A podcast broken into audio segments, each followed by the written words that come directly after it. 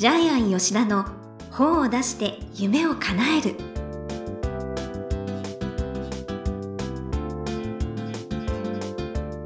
こんにちは倉島真帆です。ジャイアン吉田の本を出して夢を叶える。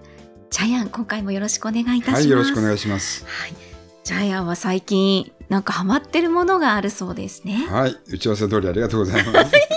あの、ジャイアンですね、最近あの、ネットフリックスっていうですね、えーまあ映画とかドラマが全部タダで見れる、えただで見れるんですか？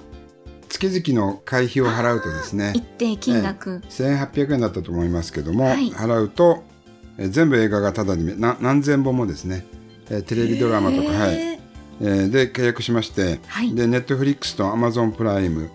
あとギャオも多分タダだと思いますけども、そこで今見ちゃうんですよね今見てるのがですね、ええ。っと、勇者ヨシヒコのあの冒険シリーズでこれがあの流行りましたよね。流行りましたよね。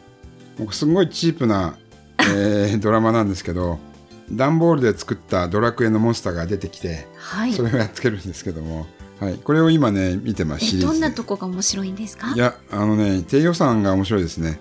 まあもともと山田孝之ははいあのウォーターボーイズに出てた時からすごく好きで、うん個性派俳優ですよそうねそうそう。あのチュラさんも面白かったですし、はい。闇金牛島君も全部見ましたし、えー。はい、ということでですね今はですねあと南の帝王とかもね結構ハマって 夜中見てま えす。だってお忙しいから でね見る時間ないんじゃないですか。ストレス溜まるとね、はい。一日に休みの日朝から次の日の朝まで一日見たりします。へー。はいあでもそれがまた本の構想に役立ったり全く役に立ってないです そうなんね。ですか、見始めると凝り性なんで全部見ちゃいますね。えーじゃあストレス解消にはなってるとはい。いうことですはねい。はい、ということでジャイアン吉田の本を出して夢を叶える今回もよろしくお願いいたします。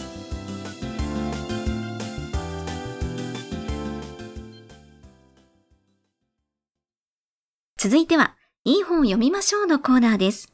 このコーナーは、ジャイアンが出版プロデュースをした本も含めて、世の中の読者の皆さんに読んでもらいたいといういい本をご紹介しています。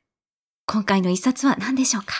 えー毎月一冊、えー童話を紹介してるんですけども、はい。今回はママがお化けになっちゃった。出版社は講談社、作信美さん。はい。えー一応20万部突破というふうに書いてありますけども、はい。あのー世界一受けたい授業で紹介されてですね、子供のお母さんが亡くなった、その話を、うんえー書いてるんでまあすけども。私の帯だともう30万部突破ということでもそうな大ヒってますか？ットのえーじゃあもっと売れ絵てる可能本性ありますですよね。ね。えっと、主人公は4歳の勘太郎なんですけども、はいお母さんが、えーある日突然亡くなって、そこからスタートするんですよね。うんで、ちょっと中身は、あの、読んでもらった方が早いと思うんで、えーじゃあ、ちょっとまほちゃん読んでもらっていいですか？はい。ママは車にぶつかってお化けになりました。あたし死んじゃったの？もう死ぬ時までおっちょこちょいなんだから。こうなると、やっぱり気になるのは4歳の勘太郎のことです。あの子、ママがいなくても生きていけるのかしら？あたしに似ておっちょこちょいなんだから。家まで飛んでいくと。はい。で、ここからちょっとはしょってですね、飛ばして読んでもらっていいですか？はい。はい。うわあ、ママなんと夜、12時過ぎると、ママが見えるのです。おばあちゃんは眠っています。で、まあ、いろいろ、あの、ママと会ってドタバタがありまして、はい、次お願いします。勘太郎、ママ、もういなくなるの。お風呂一人で入るのできる？一緒に寝ることできないから、一人でおしっこ行くのよ。おもちゃ遊んだらお片付けするの。幼稚園のお迎えも、ママ行けないわ。勘太郎はママを困らせないようにずっと聞いていたけど、もうダメです。そんなにいくつも全部一人でなんてできないよ。なんで死んだんだよ。僕どうすればいいの？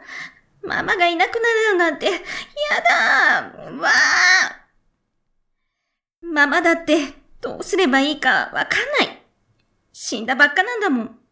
ずっと我慢してたけど、もうダメだ。わあ二人とも泣いて、このままだとおばあちゃんが起きちゃうから、少し散歩することにしました。で、まあ、外を二人で歩くんですけども、外を歩くとですね、この世の中に未練を残したお化けたちが歩いてるんですよね。じゃあ、そこのページ飛ばしてまた次のページを読んでもらっていいですか？はい。ママもこうしておけばよかったのになって思ってることある？そりゃあ数えきれないくらいあるわよ。ママなんておっちょこちょいで失敗の方がうんと多かったから。でもね、はあ、生きててよかったってこともたくさんあったわ。なーに？あなたを産んだこと。それだけはママ大成功だった。涙がボロボロ出た。このために生まれてきたんだと思ったわ。カンタロウが生まれて初めて自分の命より大切だと思えることを見つけたの。僕がママの子供でよかった？という感じでですね、ちょっとここら辺から読者は涙が出てくるんですけども、最後どんどん別れが近づいていくんですよね。はい。えーで、この本の結末は、えーママがどうなるのか、カンタロウがどうなるのかは秘密にしておきますけども、最後は、まあ、本を買って、ぜひどういうオチになるか、えー読んでください。はいうんえージャイアンが今はしょってあらすじを紹介しましたけども、文章が一行一行、やっぱ童話なんで、はい。心に染み入ってくるので、ぜひ絵本を買って読んでください。うん全く違った感動が入ってきます。で、この本のテーマなんですけども、はい、まおちゃん何だと思いました？やっぱり、命は続いていく。はい。さっきと違いますね。さっきは子供に死を教える本って言ってたんですけど、はい。途中で変わりましたけど、あの、まさに子供に死を教える本なんですけども、やり残したことがあって、ママはお化けになって出てくる。えー、で、カンタロウ4歳ですよね。はい。はい、4歳の子供に死を教える。さらに、ママがお化けになって出てくること、つまり、命の大切さも教えてますし、はい。それから、親子のですね、向き合い方、要するに別れを通す親子の向き合い方。うん明るいですもんね、ええ常にお母さん。お母さ、うんんえっと、本を読むとですね、はい。えー中に、あの、カンタロウとお母さんのすごいコミカルなややりとりがあそうんるでよね。ですすね。はい。はい。これが逆にですね、ギャップを作ってるんです。昔、ジャイアン、あの、松竹新喜劇、藤山甘美、昭和の喜劇王をですね、え見てたんですけども、あの、松竹新喜劇って思いっきり笑わせた後に思いっきり泣かせるんですよね。はあこのフレアファーが大きいほど人は感動するんですけども、はい。まさにこの絵本はそういうふうな構造になってますよね。そうか、ギャップってことですね。で、やっぱり残される子供の気持ちとか、そのお母さんの死を通して子供が成長する、死を乗り越えて、えー成長する、はい。えっと、あと別れを乗り越えること。これたくさんのテーマが入ってるんですよね。やっぱり命の大切さがテーマなので、はい。えっと、ママはまだやっぱり後悔してるし、気持ちの整理もついてないんで、ですね。一生懸命生きようっていうこともテーマになってますし、はい。で、実はこの本はですね、はい続編が出てまして、えーさよなら、ママがお化けになっちゃったっていう本が出てます。はい、この本も売れてますけども、続編はママのお葬式から始まります。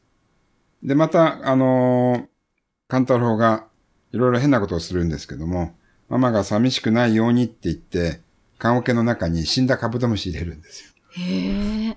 で、お別れの日。で、ママはカンタロウの中に、まあ入ってくるんですけども、はい。はい。えー結構ね、ママはね、あの、ちょっと脳的な性格なんで、そうです。ねママが死んだら悲しむ人がこんなにたくさんいるんだみたいな感じで、一言のように言うんですよね。はい。あ、見てるんですうね。ん。で、やっぱりカンタロウはトイレもお風呂も一人でできていたことを、ママは見て、そこでママは本当に心から成仏するんですけども、で、やっぱりね、最後は、まあ、続編の最後は、カンタロウが鏡を見るんですね。そうすると、ママそっくりの自分の顔が映って、えー実はカンタロウの中にママがいることを思い出してほしい。はい。この時、あの、カンタロウは、まあ最後、ママがいなくなる時ごねるんですよね。ママがいなくなるんだったら何でもできないダメな子になってやるみたいにごねるんで、でさらにママもそれを受けてね、ママもやめ、天国なんか行かないって、もう死ぬのなんかやめるって言うんだけども、やっぱりまた最後、結末が、新たな結末があるんで、はい2作目もですね、ちょっとドラマチックになってますので、ぜひ、泣きたい方は、そうですね。この本を読んでください。はい。はい。私も絵本の読み聞かせをそうですよね。まおちゃん、やってるんですよね学童保育でしてるんですけど、ちょっとまだこの本は読んだことがなくって、ちょっとね、どんな反応があるかっていうのは、ね、子供たちにやってみたいなっていうふうに思いました。はい。では、このコーナーで最後に伺っているこの本の眼目は何でしょうか？はい、えー命は自分だけのものではない。えー私たちは人間関係の中で生きています。死んでの長者より生きての貧乏っていう日本のことわざがあるんですけども、はい。はい。生きてるってことは、えー命が輝いているってことですよね。ええあの、サンマとかは生きてるだけで丸儲けで、自分の子供にイマルって名前つけましたよね。あ、あ、カシアイさんまさん。マルちゃん、イマはい。ルちゃん、はい。ですから、えー本当に私たちは生きてるだけで、毎日美味しいものも食べれるし、人を愛すこともできるし、感動して泣くこともできるし、はい。ね。その命を与えてくれたのってやっぱり自分のお父さんとかお母さんなんですよね。はい。そこに感謝するっていうのも、もしかしたらこの本の裏のテーマになってるかもしれないし、この絵本のやっぱり眼目というのは、あなたの命は誰のものかっていうのをちょっと考えてもらいたいなというふうに、ジャイアンはこの本を見ながら、えーちょっとそう思いました。え、誰のものか。はい。あなたの命は自分だけのものじゃないよっていう。ははい。あのー前回仏様に教わった毎日をハッピーにする90の方法。まあ偶然この。はいはい。仏様の後に今度はママが仏様になっちゃったっていうお化けになっちゃったの来たんですけども、偶然そうなったんですけども、自分の命は自分だけのものではない。じゃあどういうふうに命を生きてる間に使うかっていうのを最後に考えてもらいたいなっていうことです。絵本だけれども、ね、深いテーマが、ね、あったんですね。はい。ということで、いい本読みましょうのコーナー。今回は、ママがお化けになっちゃった、作、のぶみさんの一冊をご紹介しました。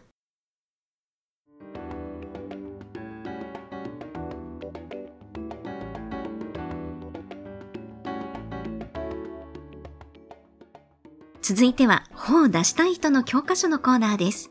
このコーナーは、本を出すプロセスで出てくる問題を毎回1テーマに絞ってジャイアンに伝えていただきます。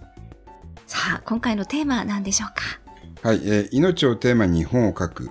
はい。実は命の大切さを訴える本というのは、一つのジャンルと言ってもいいぐらい定番えで、、そうなんですあのね。、かなり売れます。例えば学研で出ている、いつでも会えるは、あはい、犬が主人公で、はいえー亡くなった、えー女の子を犬がずっと思い続けるっていう、これも100万部売れてまあ、す。そんなに売れてはい。たんですね。えっ、と、結構泣かせるんですよね。た、だ、あの、ジャイアンの師匠の寺村照夫先生は、はい。それだけは絶対にやるなと。反則技だと言ってですね、禁じてたんですけど、え、なんで売れちゃうから？絶対泣くから。絶対泣かせる本ができるから、で、寺村照夫先生はそういうお涙頂戴は絶対に自分でもやらなかったし、弟子にも絶対やるなってずっと言ってたんで、でジャイアンも童話紙芝居本100冊くらい書いてるんですけども、はい。一応全部、ジャイアンが自分の名前で書く本は、はい。それはお涙頂戴はやってないです。ただ、他のちょっと芸能人の童話、ジャイアンが手掛けてるやつが何冊かあるんですけども、ええそこではやってます。あ、必ず。はい、またいつか紹介したいと思いますけど、はい。ただ売れるんですよね。えー命をテーマに本を書くと、はい。そうなんですね。はい命がキーワードなんですはいね。ジャイアンももしかしたらちょっと先生の言いつけを破って、ちょっと命をテーマにこれから本を書こうかなと思ってます。ドカーンと、はいドカーンとした言っていただきたいなというふうに思います。はい。ということで、本を出したい人の教科書のコーナー、今回は命をテーマに本を書くということでお話しいただきました。どうもありがとうございました。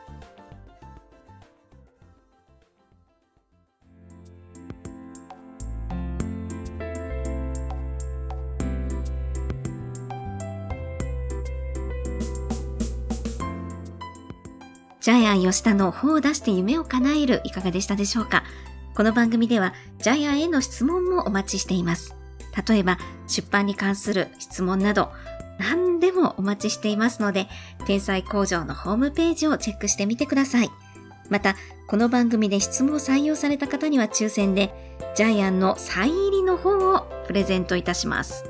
それでは、ジャイアン、今週もどうもありがとうございました。はい。皆さんはぜひ感動的な本を書いてください。